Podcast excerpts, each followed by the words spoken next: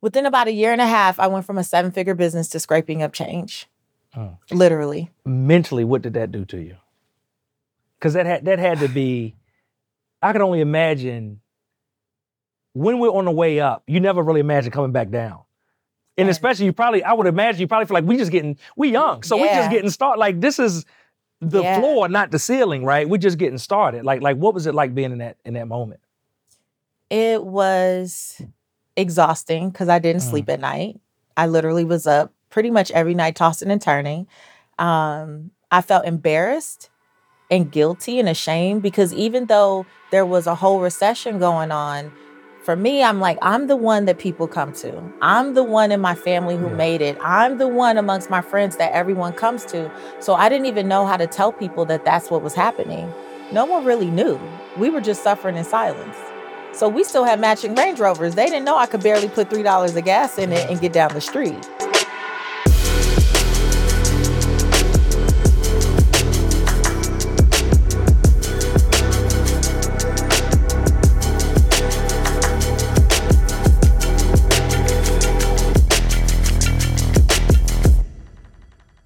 What's going on, family? Lamar Tyler, creator and founder of Traffic Sales and Profit. Uh, we're here, right? Another episode of the TSP show. And I'm excited because every week we're talking about black business and black wealth. And we're leaning to the black wealth part today with an old school friend of mine, Patrice Washington, host of the Redefining Wealth podcast. I know all of y'all listening. If you're not, make sure you subscribe today. What's going on, Patrice? How are you? What's up? I'm so happy to be here. Hey, I'm excited. You said yes, and Yeah. you know you came and joined us, and bless the people, bless the audience with all your information and knowledge. Old school friend for sure. Old school friend, right? Like those that don't know, uh, Patrice was one of the stars one of our films, Generation. Our most popular. That's our most popular film. People Generation still One. tag me all the time. Really? And say, I saw you in Generation One. And I just shake my head. I'm like, and my makeup was so bad. But bless, God bless. The message was right, though. The message you, was right. you you you destroyed it in Generation One, the search of Black wealth. Um, amazing information, and insight, and I've been loving it because I've been following along your journey since then. Of all the speaking gigs, Mhm. all the lives transformed, the amazing podcast, and just impacting people's lives when it comes to wealth creation, personal finances. And you know, before we get into that, I want to talk about like like how you got to this point because it's been a journey It has been. it's been a journey. Like, how did you start? Did you start off as um, you were in your earlier days, knowing like, hey, I want to like personal finance is my thing, wealth creation is my thing. I want to help people in that area. Was something you stumbled into? Um, kind of stumbled into it. So I actually was introduced to real estate first. So as a sophomore in college, I got I became a licensed real estate professional at 19. Okay. 21 years old during senior year in college, I went after my broker's license. And so graduating from the University of Southern California, I was like, I'm not going to get a job. I'm not going back to school. I'm going to turn this into a business. And I did. So by 25, that was a seven figure business. And the way that I mm-hmm. built the business was by teaching my community in South Central Los Angeles about personal finance topics. So debt elimination and savings, and really just helping people realize the dream of home ownership um, that thought that they would never be able to back Mm. then, right? But what I learned is I'm 21 years old. I'm helping people who are twice my age and they didn't know basic stuff. So I became obsessed with like learning everything so that I could go back and teach it to my community, whether you became a client or not. So built a seven figure business by 25. I thought it would go on forever. And then the recession hit. Mm. And so when the recession hit, I find myself The the old old recession, the old, not the old new recession, not this new recession, the old I want recession. people. You've been out here. I don't I've want been out here for a while. people think new. 2007. Okay, okay. 2007, um, when things were starting to really, you know, surface, I was actually in the hospital on bed rest. Wow. So I was 20 weeks pregnant when I took a fall down the stairs and it sent me into preterm labor. Mm. And so when I got to the hospital, they're like, ma'am, I'm so sorry. This baby's coming any minute now. Nothing we can do. And what was supposed to be any minute now actually turned into me being on hospital bed rest for 10 weeks. So while I'm on hospital bed rest, I'm watching the news, and every day the banks that I work with are closing down one by one by one. And so I ended up having my baby 30 weeks um, in five days, but she was healthy, three pounds, two ounces. So I did my 10 weeks. She did her three and a half weeks in the NICU. Mm. And when we finally got out of the hospital, I left with a healthy baby, but Lamar also had a healthy amount of medical debt, almost Wow. $400,000. Wow. And that happens to a lot of people in this country. It's something we don't talk about lots. Like most time we think about when people go into debt, we think, oh, you've been spending, buying stuff you ain't supposed to buy. You got the the, mm-hmm. the big car or the big house and you sh- couldn't afford it. Yeah. But medical debt is not something that we, or at least I don't see it, I don't see it really ever brought up. No, well, you don't think, especially I was 26 years old. Mm. So I'm healthy. I'm, I'm relatively healthy but I fall down the stairs, right? So that is what sends me into preterm labor in this extended hospital stay. And even though I had saved and done all the things, when the banks start closing down, I had 16 loan officers and real estate agents that worked at my brokerage, and they are calling me every day freaking out. Like our deals are falling apart. Stuff isn't mm-hmm. closing. They're threatening to sue us. What are we going to do? So now you have about three months that have gone by and really no deals closed but all this overhead to manage and all this payroll still going out and our savings are just dwindling away. So it wasn't that we hadn't done anything to yeah. prepare but you you don't prepare for that like that's beyond saving for a rainy day like i yeah. i didn't know what i didn't know at the time so eventually I had to shut the office down. Um, I had 13 pieces between my ex-husband and I. We had 13 pieces of real estate. Um, we had tenants who were losing their jobs, so they weren't paying rent. Right. We're floating mortgages. Within about a year and a half, I went from a seven-figure business to scraping up change. Oh. Literally. Mentally, what did that do to you? Because that had that had to be. I could only imagine when we're on the way up. You never really imagine coming back down and especially you probably I would imagine you probably feel like we just getting we young, so yeah. we just getting started. Like this is the yeah. floor, not the ceiling, right? We're just getting started. Like like what was it like being in that in that moment? It was exhausting because I didn't mm. sleep at night. I literally was up pretty much every night tossing and turning. Um, I felt embarrassed and guilty and ashamed because even though there was a whole recession going on, for me, I'm like, I'm the one that people come to. I'm the one in my family who yeah. made it. I'm the one amongst my friends that everyone comes to. So I didn't even know how to tell people that that's what was happening. No one really knew. We were just suffering in silence. So we still had matching Range Rovers. They didn't know I could barely put $3 of gas in it and get down the street.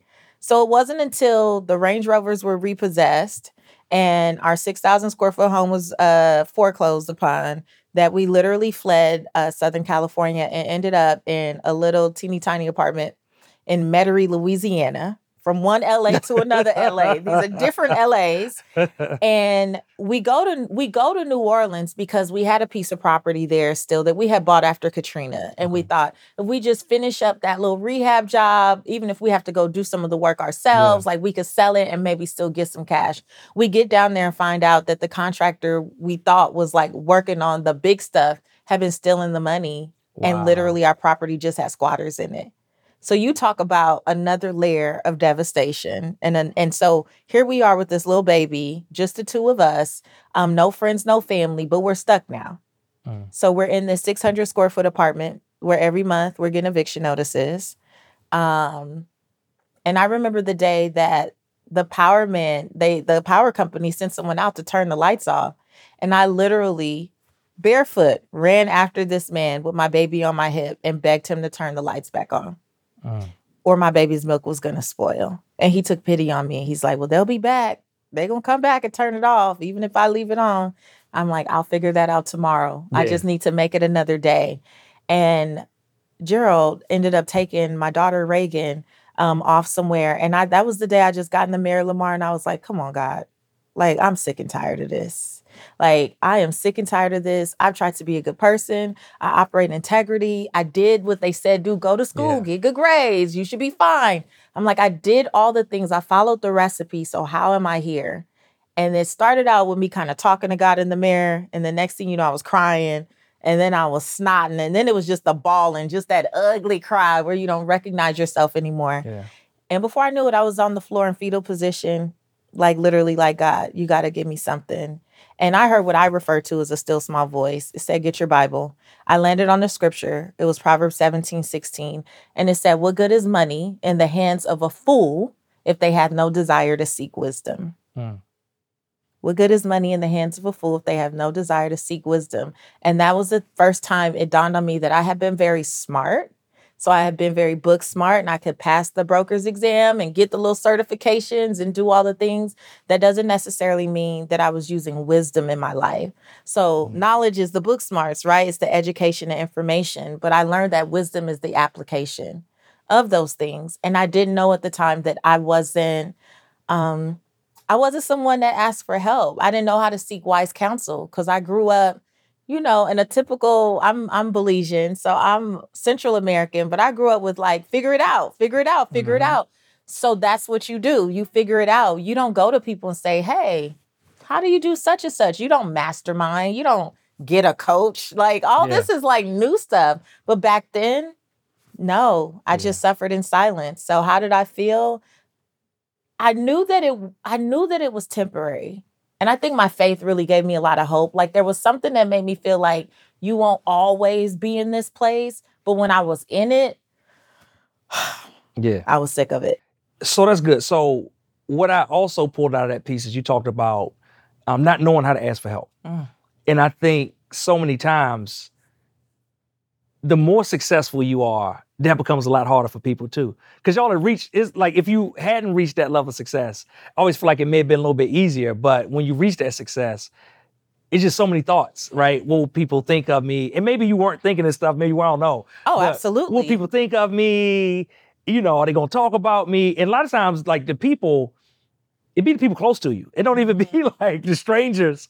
It'd be like what your family's saying and, and what's the words they pointed to you. What are your friends saying, or the people you think your friends, or the people in your in your circle. Um, in, in that man, I mean that that that one piece just kind of took me so many places. You know what? That's why I tell my clients now that we get to curate the communities that we need. Like mm many of us didn't grow up in spaces where you are encouraged to talk about right. what's wrong, right? A lot of us heard, you better not tell people your business. Well, if you carry that through business, you're going to have a problem, right? Exactly. If you carry that through as an entrepreneur, you're going to have a problem because if you think that you know, abundance is created in isolation, you're absolutely wrong. It's only when we come together. But I know for me, I had to get to that place where literally I waited until my back was up against the wall to finally say, I don't know what I don't know. Somebody else has got to know something about this. And let me just be vulnerable and ask. And I was so surprised by how many people were so willing to support. Not necessarily friends and family, because I wasn't comfortable yet mm-hmm. telling friends and family. I think my friends and family started to learn when everybody else did. When I was on mm-hmm. Fox mm. News telling people that I had to file bankruptcy, that's when my family was like, what? Mm. You did. Of course, it was years removed, yeah. but they never knew at the time. But the person who actually gave me the advice to do that, who said, look, you can't nickel and dime your way out of millions of dollars of this real estate and medical debt. Like, you can't keep trying to create these little payment plans. You're not sleeping at night. You have to allow yourself to move on and use the system that everybody else is out here using right. to support you. But a friend or a family member, especially someone who was faith based, would have been like, God doesn't want you to do that. You're right. They would have pulled out something not from like their actual real experience, yeah. just from what not they their think own understanding and just, their own yeah. understanding. And so, I mean, at this point, when I don't know something, I don't hesitate to mm find someone quickly, to find a group, a mastermind, a coach, a mentor, some level of accountability and some somewhere to go because that for me that's been the secret to my success. It's all been relationships. Oh that's good. You know i tell people all the time um like i don't want to learn new stuff. I'm like my thing now is as fast as possible when we going into a new lane i just want to find somebody that's already done it that already know it a group of people and how can i just pay for access yeah. to the knowledge? Because because always felt like with me and ronnie the biggest mistake we made early in business was trying to figure it out. And like really, what should have took three years took 7 mm-hmm. Right? It's like success we should have had. It's and, it's and it's not even. I think a lot of people say, well, you know, well, the main thing is you get there, right? Well, you get there sooner or later. What they don't realize is there are windows of opportunities, and those windows are always closing. Yeah. So it's not just like, hey, you'll always get there later, because the opportunity that's there in year three may not be there in year five by the time you get the money. So so like that timing piece is important. So mm-hmm. I, I, love that. Mm-hmm. I love that. Mm-hmm. So you go through that, right? Um, uh, the bankruptcy at least resets things and allow you start coming back through on the other side. At what point did you say, hey, you know what? Was it because all the things you're learning financially and wealth wise that you start to shift paths? Like when did your path start to turn into this like financial maven? It changed the night that I was on that floor, Ballenstein, mm. crying. When I found that scripture, literally changed everything. It was like something went off in my head. Um, my first grade teacher, Ms. Boynton, used to say, when you know something, you have a responsibility to share with friends. Mm, and there was something in me that I had just learned about the term blogging. Just like a week or two before, I'm in a Starbucks in uh, Metairie, Louisiana, and I see these. I, and let me say, I was not getting coffee; it was water. I stopped to get water because I didn't have coffee money at the time. But I see these women, and they ha- all have their laptops out and babies in strollers, and I'm like, what are they doing? Like, I thought it was a mommy like meetup mm, group. Yeah. So one woman comes up near the straws. I go, "Hey, are you guys like a mommy support group?" She's like, "No, we're mommy bloggers." like, what is a blog? I had owned a brick and mortar business. I never knew much about the online world. And so she explained what blogging was, and I was like, huh, you want to blog about your kids? I guess so. Um, right? I was like, I don't know, that's for me. A couple weeks later, I have that moment on the floor, and I'm like, I could blog about money. That's mm. what I like to talk about, yeah. the personal finance stuff. Now, I have that thought, Lamar. And then the next thought is, who are you? I was just about to ask you that. Who are you? Because I know sometimes you have a great idea like that, um, shame comes in, you know, expertise or we feel like is our perceived lack of expert like all these things come in and ask you that same question mm-hmm. like who who are you to go and teach other people like look at the situation you're in yeah how, how did you get past that literally the next thought after who do you think you are was like you lost all your money but you're not bad. Like, mm. right? You lost all your money, but your mind isn't bad. The things that you know still apply. Yes. Teaching people about debt elimination, you still know how to do that. You still know how to do these things. So just do the blog. And the blog was based on like money principles from a biblical perspective, right? So literally the next day I start this blog. It was so ugly, Lamar. It's still up because I don't have the password. I don't know how to take it down. It was the ugliest thing in the world. you need to get a hacker to just yeah, like, hey, just this like, is, wipe this off. The but I love for people to see too. When you see me today, understand that we all have to start somewhere. so you know, when when people used to see me on the Steve Harvey show or on Dr. Oz or on all these different platforms, they're like, well, how like who put you up there? I'm like, consistency. Yes. Like, like committed to the game is how is how I ended up building these relationships and getting here. But it started with that ugly blog spot. And it started with the intention of like, I can support other people even in the midst of this and I'm willing to be like, hey, I'm not perfect, but I do know some things about personal finance. Mm-hmm. And if you want to come, like we could do it together. And I remember one time someone saying like that, who do you think you are? And I'm like, let me be clear. I'm on the way back. Been there, yeah. done that on the way back. Now, you can come or you don't have to, but guarantee you I'll be back cuz I'm in a season. This yeah. is not permanent. Right. I am in a season and this too shall pass. And started writing that blog. Um, that was March 2009, and ended up writing for other magazines and other blogs, and then that led to radio and television, and five books later, and now the Redefining Wealth podcast and all that, that, stuff. I, I love and what it what it speaks to me too is the fact that even once you get over that, it's still people that challenge you, right? Because a lot of times people are like, if I just get past my own head, once you get out of your own heads, other people's heads, they're still gonna want to put you in a box or something. I'll mm-hmm. never forget, we mm-hmm. were doing a screening of our second movie in Baltimore, and we had a few hundred people out. We feeling great, and we were doing like crowd reactions. People came out, and a lady came out and said, "How long y'all been married?" Right? And at the time, me and Ronnie we started Black and Married Kids. We only married like two years. So probably by this time, it's 2010, we're married five years. Mm-hmm. This lady said, I've been divorced long, you've been married. What can you show me? right. right. and I'm like, why are you here then? You know what I'm saying? Like, you literally, you spent your money to come in and throw a jab at me, right? Yeah. Uh, so I had to answer for her. I got to answer for everything. But I had, to, I had to answer for her. But it's like literally, like the way people come at you is crazy. Well, so you have to really like be rooting yourself you and who do. you are so that you don't kind of like sway in their thoughts or perceptions of who you should be. Oh, because it's so easy to do. It's really mm-hmm. easy. You can have a hundred amazing comments and then one person mm-hmm. make a rude comment and you just sit there like looking at it like, does she know? Do they understand? But something that I've learned over the years is first of all, people are always going to be annoyed by the anointing You know what I'm Mm. saying? Like sometimes what you demonstrate is possibly something that they want to do and they don't have the guts to move past their fear and do it. So it's easier to ridicule you. Yeah. So I've accepted that there will always be those people among them. The second thing is, I'm not Jesus. I was not called to save all of humanity. I have been assigned to certain people. Just give me my people. just give me my people. Like I have been assigned to certain people, and I'm going to speak with clarity and conviction and authority and use the language that resonates with the people that I'm called to serve. And when they hear me, they'll know, like, oh, that's Yeah. my girl. If my language like offends you, if the way that I speak like irks you in some way, I'm just not your person. There are so many other people out there talking about financial wellness. Go find them. And I am mm. okay if I'm not the one. I just want you to be good. I don't have to be the one to make you good. Mm. and I and I love I loved you identified. Hey, I'm here for my people. Uh, because the other thing I see happen a lot of times, especially in entrepreneurship, is people feel like it's too many people in that space. Well, I can't talk about financial wellness because it's you know this person and that person, this person on TV and that person on radio, mm-hmm. and these people with podcasts, and there's so many people. But I love that fact you said like, hey, I'm here to speak to my people, the people that that resonate with me, that you know um, like the way I talk, that like you know the information I present, that love my you know if, if I got a faith based perspective to it, like that's what exactly what they've been looking Mhm. for and exactly what they connect with. Yeah, there's there's space for all of us. There is so Mhm. much space for all of us.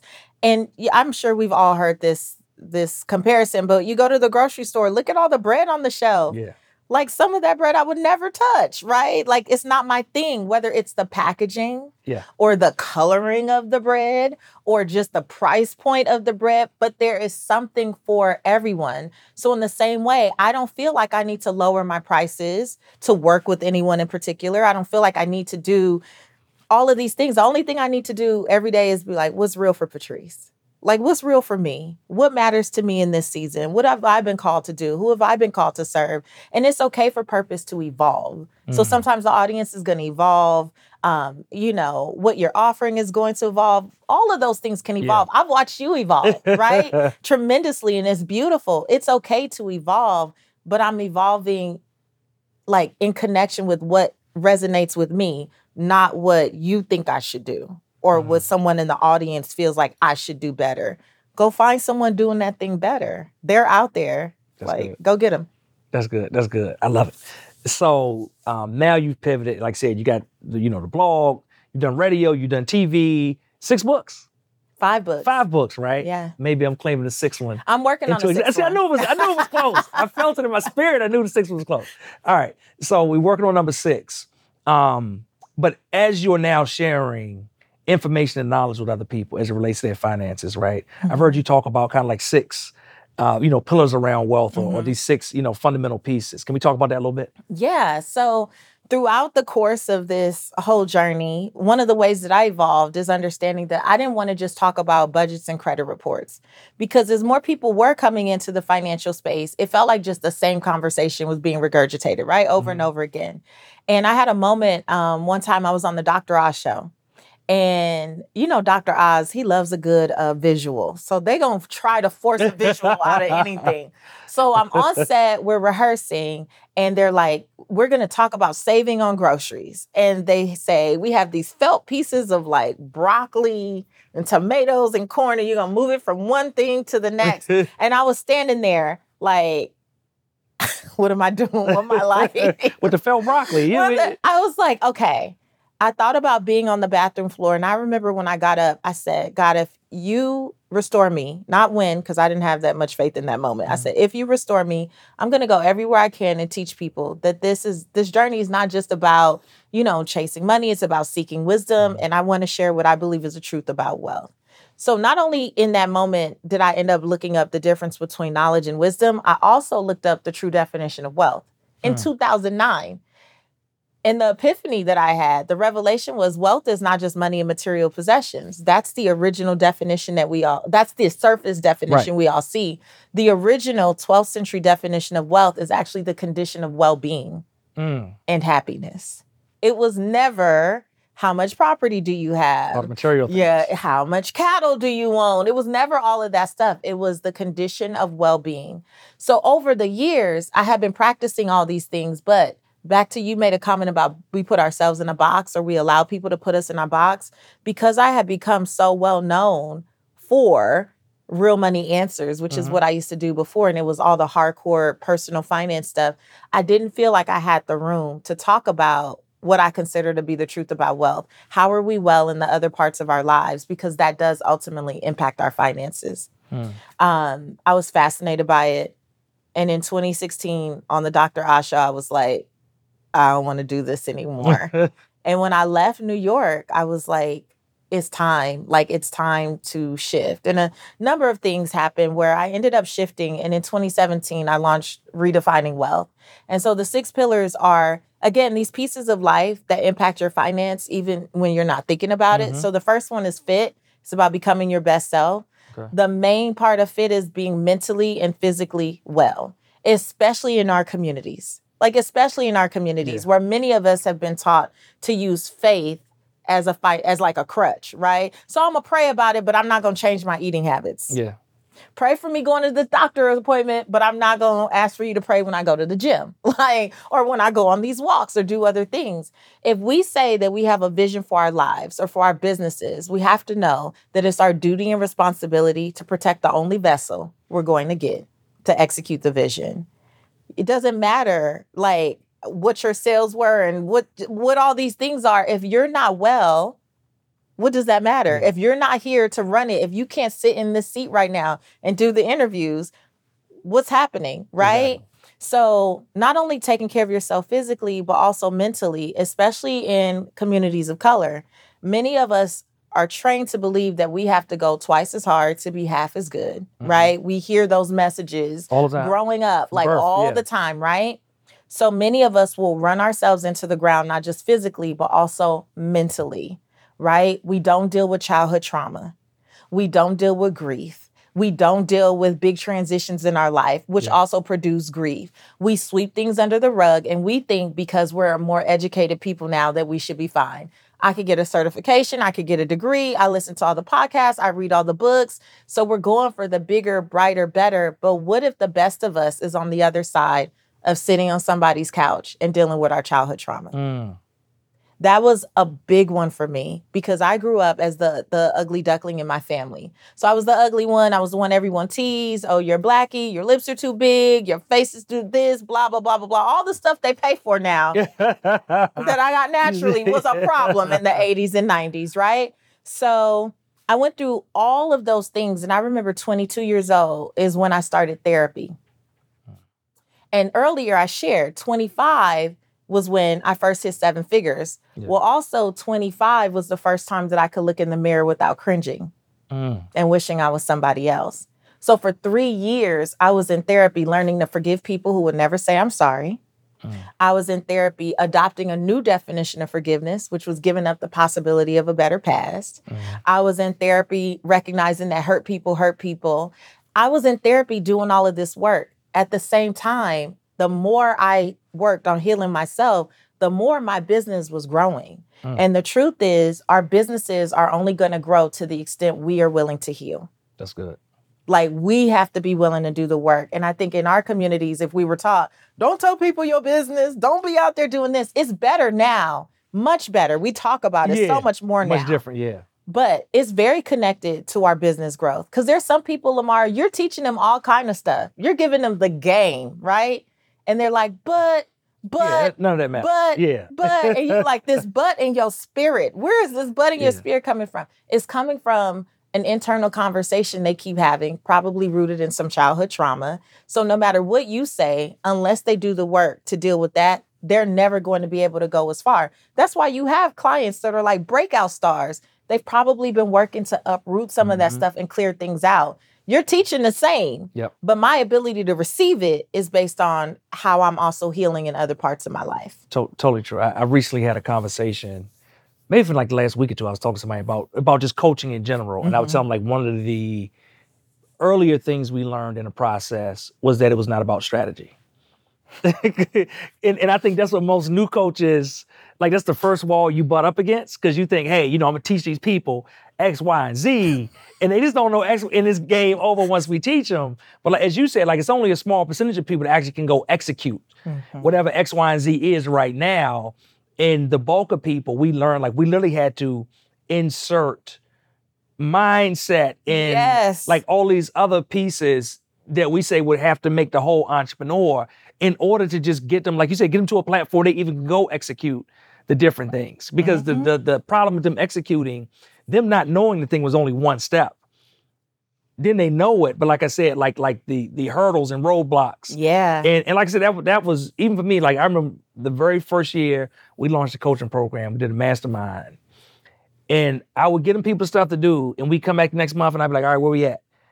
and we be the same place it was last. And I just didn't understand. I'm like, like make it make sense. make it make like I'm like, yeah. you paying me all this money. You only pay me this money. You're not doing this stuff. Mm-hmm. And and it was later on we literally, like you said, had we had to add components to the program to help them work through all those all those pieces. And like you said, and you know, the amazing thing is, um, things have changed for the better a lot mm-hmm. over recent years, right? Yeah. stigmas around mental health, stigmas around asking for help um, so many different things that are shifting, specifically in our community, mm-hmm. even more so, but that are beginning to shift. Haven't shifted all the way, yeah. but beginning to shift. Um, it's exciting to see it. Yeah. It's exciting to see people um, be more authentic and vulnerable and just readily willing to share. Like now we hear like, oh yeah, I had therapy. You're like, oh, good for you. Back in the day, exactly. you'd be like, you crazy? You crazy? Exactly. What's wrong with you? you what you doing? Right. So so that's the first pillar, and you see it makes sense. That's where everything totally starts, does. right? Totally that's does. how we start to even receive the info that's going to help us build wealth. Um, quickly, the next one, pillar number two, is creating relationships that matter. It's the people pillar. Mm. You do this very well. You always have. Um, for me, it's been the secret to everything. Just I truly believe there's always someone watching you who has the power to bless you. Oh, that's good. But who are they watching you be? And a lot of us only show up when the boss is here. You know what I'm saying? Like we only show we up we can get something when we think it. we can get something from you. Yeah. We show up when we think like, "Ooh, that's the person," but really, the gatekeepers are the ones yeah. that you should have really been connected to. Like those were the people. And I, your old book was what? The gatekeepers, the gatekeepers are, gone. gone. I remember. I love that book. Back. Listen, we go back. I remember team, that. Will you tell a team this? Sometimes they be doubting me. They don't. They think I'm new out here. yeah, but like there's still, you know, the assistants. Like you know what yeah. I'm saying? Like the people who are handling things. The other. You don't just walk in. Imagine me coming in here and not being respectful to your team members, yeah. to the producer of the show, and to because oh they're not Lamar and yeah. I'm gonna wait and turn on when Lamar gets here. we had a whole conversation like I'm getting a popsicle from Julius later like we got a whole thing going right. I'm like that everywhere yeah. I go and that has been literally one of my things and I know everyone is not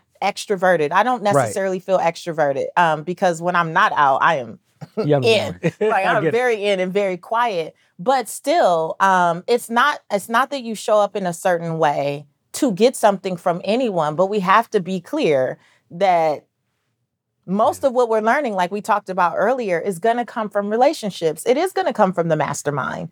Like, there's probably people who are in your mastermind. They think they're coming just to glean all the information from you. They don't even stop to really connect with even, the other people. I'm not even a value. I tell them all the time, I'm like, I'm not That's even. That's what I say in my community. It's like you see me on the stage and you think what you banned for is me, but nah, that's not even it. The juice is in exactly is in the, the people, the yeah. relationships here. Um, and so we talk a lot about that personally and professionally. Like how are we showing up in our relationships? Pillar number three is space. It's about um, setting up your life to support you. So mm-hmm. we hear time is money all the time, yeah. but folks, we waste a lot of time doing mm. a lot of foolishness, whether it's digital clutter or physical clutter. The big takeaway from that pillar is just that clutter is the physical manifestation of chaos in your mind. Mm. So anytime you feel stuck in some part of your life, especially in your business, take a look around that area and is it actually set up to support you? Like, are you in a money making space? I had to come to that realization years ago. I was working on my second book and the room, the spare room that I was working in had all kind of stuff. It was like the where everything go to die, right? so it's like the ironing board, it's like laundry that hasn't been folded yet. It's all this stuff and I'm like, is this the space of someone who plans on being a mul- like a best-selling author, a Mhm. multiple six-figure author. No. I cleared that thing out, fresh coat of paint, made sure it was smelling good, looking good, feeling good. Yeah. And then I was able to move through, which with much more clarity. Well, I went on to write several books and I'm working on now my sixth book, right? And you show And up I different. had- You show up different in a space like that. Yeah. Yeah, you, you know, you know, and it's interesting as you say that. In general, I'm not, because I'm not even gonna lie, because I don't Ronnie be watching these later. Well, she don't watch all of them. This be the one she watch. She be like, dude, and like she like that part. She don't be on social. She go on social and shout that for the. But in general, I'm not necessarily like a. Um, I'm like in the middle. I'm not like a messy person. I ain't like super clean. I'm like in the middle. But one place that always is clean is my desk. Because even if I have like a whole bunch of stuff, like at the end of the day, I'll be like, this stuff got to get off of here, right? and I like, because I'm just like, I just need to, and I don't even know what it is, but it's just like you show up different You do. and you operate different when you got a clean environment to actually do the work from. Yeah. I know a lot of people who are mostly, you know, they're like that in their work life. So in their work life, Yeah. they have to have it. And then they go home and it's like, ah. well, you know, and I have a lot of parents, so a lot of a lot of moms. Yep, yep, yep. And they're like, well, my car is just dirty because of my kids. of And I say, yeah. well, who taught them that? yeah. You taught them how to And your treat kids you. don't drive in the driver's seat. That little side door compartment is all you. Yeah, that's all you. That's all you. So just really looking at your space because it does. I mean, your time, Mhm. your energy, how you teach people to treat you, all of that is supported by your space. And I say that any space I show up in is sacred. Um, and so that really lends to me being able to get things done in an efficient way. Um, number four is faith. I finally get to faith. I know all the people who are like super believers be like, faith should be first. no, faith is not because y'all like to just pray about it and not do nothing else. So it's intentional that faith is there though. And it's about believing in something greater. Um, my audience is not just Christian. So it's not about choosing some faith in particular. But if you say you believe in something, do you make time for it? Mm. It needs to be on the calendar along with anything else Yeah. because it's not a matter of if life is going to happen. We've all had experiences. It's Yeah. when. And when something happens, you don't want to then try to figure out what you believe. You already want to have a process for how you move through life's resistance. Oh, and if I could tack on, like, like, Yeah. one of the things I see a lot of times is that people look at people have the successes they want, and they make the assumption they haven't been through it. Like, have you ever heard like like it was easy for you because like I would do this if I was in your situation, Yeah. but not you know I, I'm I'm um since we work so many companies, I'm always studying like what's make people successful and what makes some people go and some people stay and Mhm. all that type of stuff. And one of the things I realized is that, you know, like the smaller companies, a lot of them would always make the assumption that the big ones had, like you said, some advantage, somebody picked them, some opportunity didn't go through it. And I said, no, they go through a lot of times they go through more mess than you ever Yeah. went through. It's just that they're resilient. Mhm. It's just that they have grit. It's just that they have belief, right? Mhm. It's just that like like they said, I'm not going to throw in the towel or give up. But they said in spite of in spite of all these things. And and what's crazy, um, I realized over the years that like think like you said, things don't happen. It's not if, right? It's when. Like It's stuff going life going life. yeah. So things are gonna happen to you, but so much is in how you respond. And the same thing that stops one person from moving forward, the same thing that propels somebody else. Mhm. You know, I I I had a you know a guy that said, you know, I'm I'm doing all these things for my business because my wife has breast cancer. Where somebody else would say, because my wife has breast cancer, I'm not gonna do the business anything. this yeah. year, right? Somebody says, you know, because I'm a single mom, you know, I'm not doing these things. Somebody else says, because I'm a single mom, I gotta do these Yeah. things. Like I gotta provide for my kids and family. So so much of it is just perspective and like you said, back to mindset of how we we take those things that happen Mhm. and then process them and move forward. Yeah, I think it's Tony Robbins who said, "Is it you know, it's understanding that life is not happening to you; it's happening for you." Yeah. And so my faith has really built that in me. Where when something happens, I'm like, okay, what's the lesson? It's either a lesson or a blessing. Period. Like I get to choose. I get to narrate the story of my life. So whatever it is, yes, there's gonna be, you know, um, plot twists and all those things, but I still get to determine what that looks like. So for me, I recently went through a divorce. I know people, literally, I was speaking at an event recently, and I talked about my divorce from the most empowering way because I Mhm. really do feel empowered by how I journeyed through it because I live by the pillars, Mhm. right? And then I, another woman went up like the next day, same event, and she was like, you know, I took a step back for five years. I was like, girl, for five years? Oh, no. no. You needed a process for how you Yeah. move through resistance. And that's no shade to her, but I'm saying, like, I literally doubled my business while I was Wow. going through my divorce, you know, like, and worked less. And I was Yeah. finishing my degree in behavioral finance and financial psychology. All of these things were going on while I was in the midst of the divorce, but I already had a process for how I deal with resistance of any kind. So it wasn't like, okay, I'm filing for divorce and now I have to go figure out what I believe. Because of what I believe, I know that I can move through this with Yeah. grace and dignity and as much ease and peace as possible. And we did. Oh, that's good. That's good. Yeah. So that's um the faith pillar. Next is work. It's about living your life's purpose. The thing that I always tell people is look, if your personal finances are jacked up, more than likely you're not in alignment with what you were called to do. Because when you're not, it creates a void. And the bigger that void gets, the more many of us try to fill it with stuff. So we think I'm gonna buy people or buy more things. So that's why so many people, oh, my job got on my nerves this week. You get paid. What you're doing? You're out shopping. You're out at happy hour. You're out buying out that the job more than ever, right? You're right. You're doing all the things, creating a cycle for you to stay in this place. And even as entrepreneurs, we do it. Just because you're an entrepreneur, that doesn't mean you're operating in purpose. Correct. You know, some people are using the right gifts in the wrong ministry. You know what I'm saying? Like you're in the right place. Like you have the right idea, but are you actually working with who you're supposed to work with or are you working with who you think is more lucrative? Cuz guaranteed you can still be very lucrative if you really went in on what you know you were called to do, but most most of us avoid it cuz How I, I want to ask you a question about this because I see um, you work um, majority women. majority women. Okay, this, so you're the perfect person for this. Mhm. um, I see a lot of women entrepreneurs that'll come into our community and they want to serve. It's like an audience they want to serve. It's like it's in their heart, right? And a lot of time that that audience mirrors them. Mhm. So, you know, I had a, a woman recently that said, hey, you know what? I want to serve um, divorced moms, right? As they move through divorce, because I needed the help. And I really want to be the help that, Mhm. you know, that I needed when I came to that point. That somebody say, you know, somebody's dealing with sickness or somebody, you know, I want to empower um, low income women that are moms because, you know, I was there, right? And I think that's great. How do they determine the difference between whether it's a business or a ministry?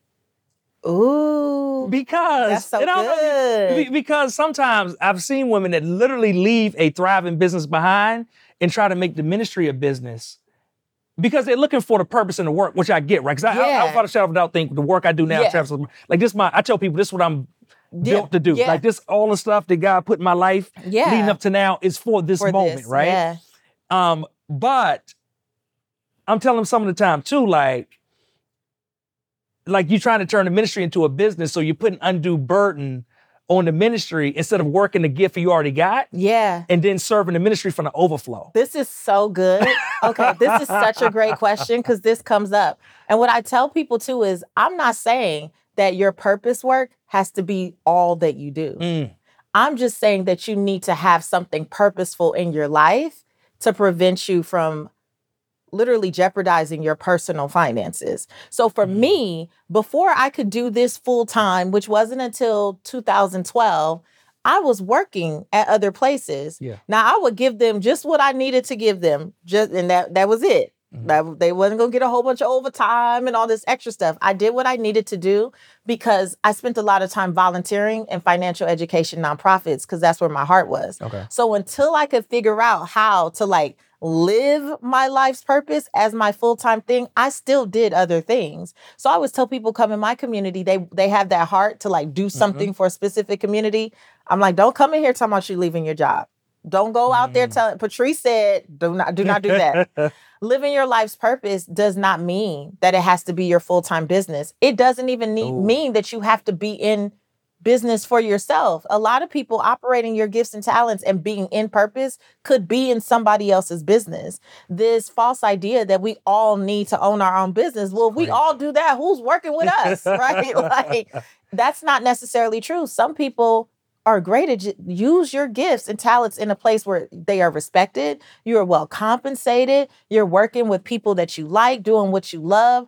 That's what it's about. But when you choose a job or um, choose a business only because you think that there is money in it or it's going to be lucrative, more than likely you're going to create other challenges in your life that are going to help you waste the money anyway.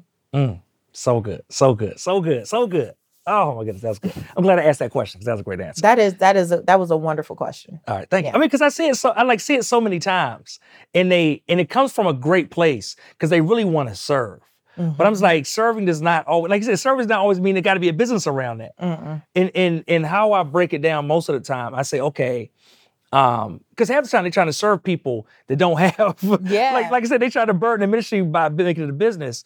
But how I always kind of look at it is, I say, okay, if you could do anything for these women, what would you do? And for example, I had a lady one time and said, well, you know, I would do um, a conference. Mm-hmm. Instead of doing it like online virtual, I do it in person. Now I said, imagine you take the the the main business or the main work or your main job, and you amass like great revenue and wealth off of that. And now there is no limit to what you do. I said, then what would you do? Well, you know, I wouldn't just have it, you know, in person. I'd have it in the Caribbean. you know what I'm saying? Mm-hmm. And I was like, like, I just want you to think bigger, right? I think like think bigger piece is so big. Because then if we start dreaming and thinking bigger, you know, instead of me straddling this part, like what if the ministry had no limitations? Yeah. And I could bring all these moms down into the J- uh, Jamaica or the Bahamas or the Cayman Islands, and I could fly them all for free. Yeah. And really I could put them up for a week. Yeah, exactly, yeah. right? Because then it doesn't matter about if they can pay how much I'm making per person, like all the things that come into the business part, we can take out of it. Mm-hmm. And we can like build one thing that's thriving and use the overflow to feed something else. Yeah. Good. I love it. I love it. All right. Okay. Last pillar. Yes, yes, yes. Last, last pillar. pillar is just money. And money is about attracting the wealth you desire. And really, that's just having people, all the stuff Big Mama was telling you back in the day and all the things that you've heard. When you clear up the other pillars, you are more free to process and finally receive that. And that's mm-hmm. how I ended up on the financial wellness track and financial psychology track because you could talk to people about debt elimination and savings and budgeting all day. But if their life is cluttered, with some of these other things, yeah. it is so hard for them to receive it. So once we start getting people to be aware of that and dealing with those things and removing that clutter, finally, now you can listen to the Lamars of the world. like now you can actually receive the financial information and the wealth building information that is so readily available. I love it. How can they find out more about you, connect with you, connect with the podcast? You know, get the books, get the information, yeah. courses, programs, like everything. All I know the they want things. every, they want everything Patrice right now. Yes. Right? So you can find all things Patrice Washington at patricewashington.com. And you can follow me in social media or connect with me, I should say, on Instagram. It's my favorite place to play. I'm Seek Wisdom PCW. Seek Wisdom. All right, y'all. You heard it there. So make sure you connect with Patrice. Follow her. Um, get plugged in. It will definitely, definitely forever change your life. Change the way you view right? Uh, wealth, and we talked about that in the six pillars, and moving beyond just the surface level of wealth, but getting deeper as it relates to your life. Lamar Tyler, creator and founder of the Traffic Sales and Profit Show. Thank you. Thanks for listening to another episode of the Traffic Sales and Profit Show. Hey, do me a favor, if you enjoyed what you heard today, subscribe and follow us on this platform right now to make sure you do not miss a beat as we drop new episodes and additional content every single week. Also, if you'd like to get access to a free paperback copy of my book, access to the TSP Traffic Sales and Profit free Facebook group, our challenges, resources, our events, and more, make sure you visit us at www.trafficsalesandprofit.com forward slash podcast.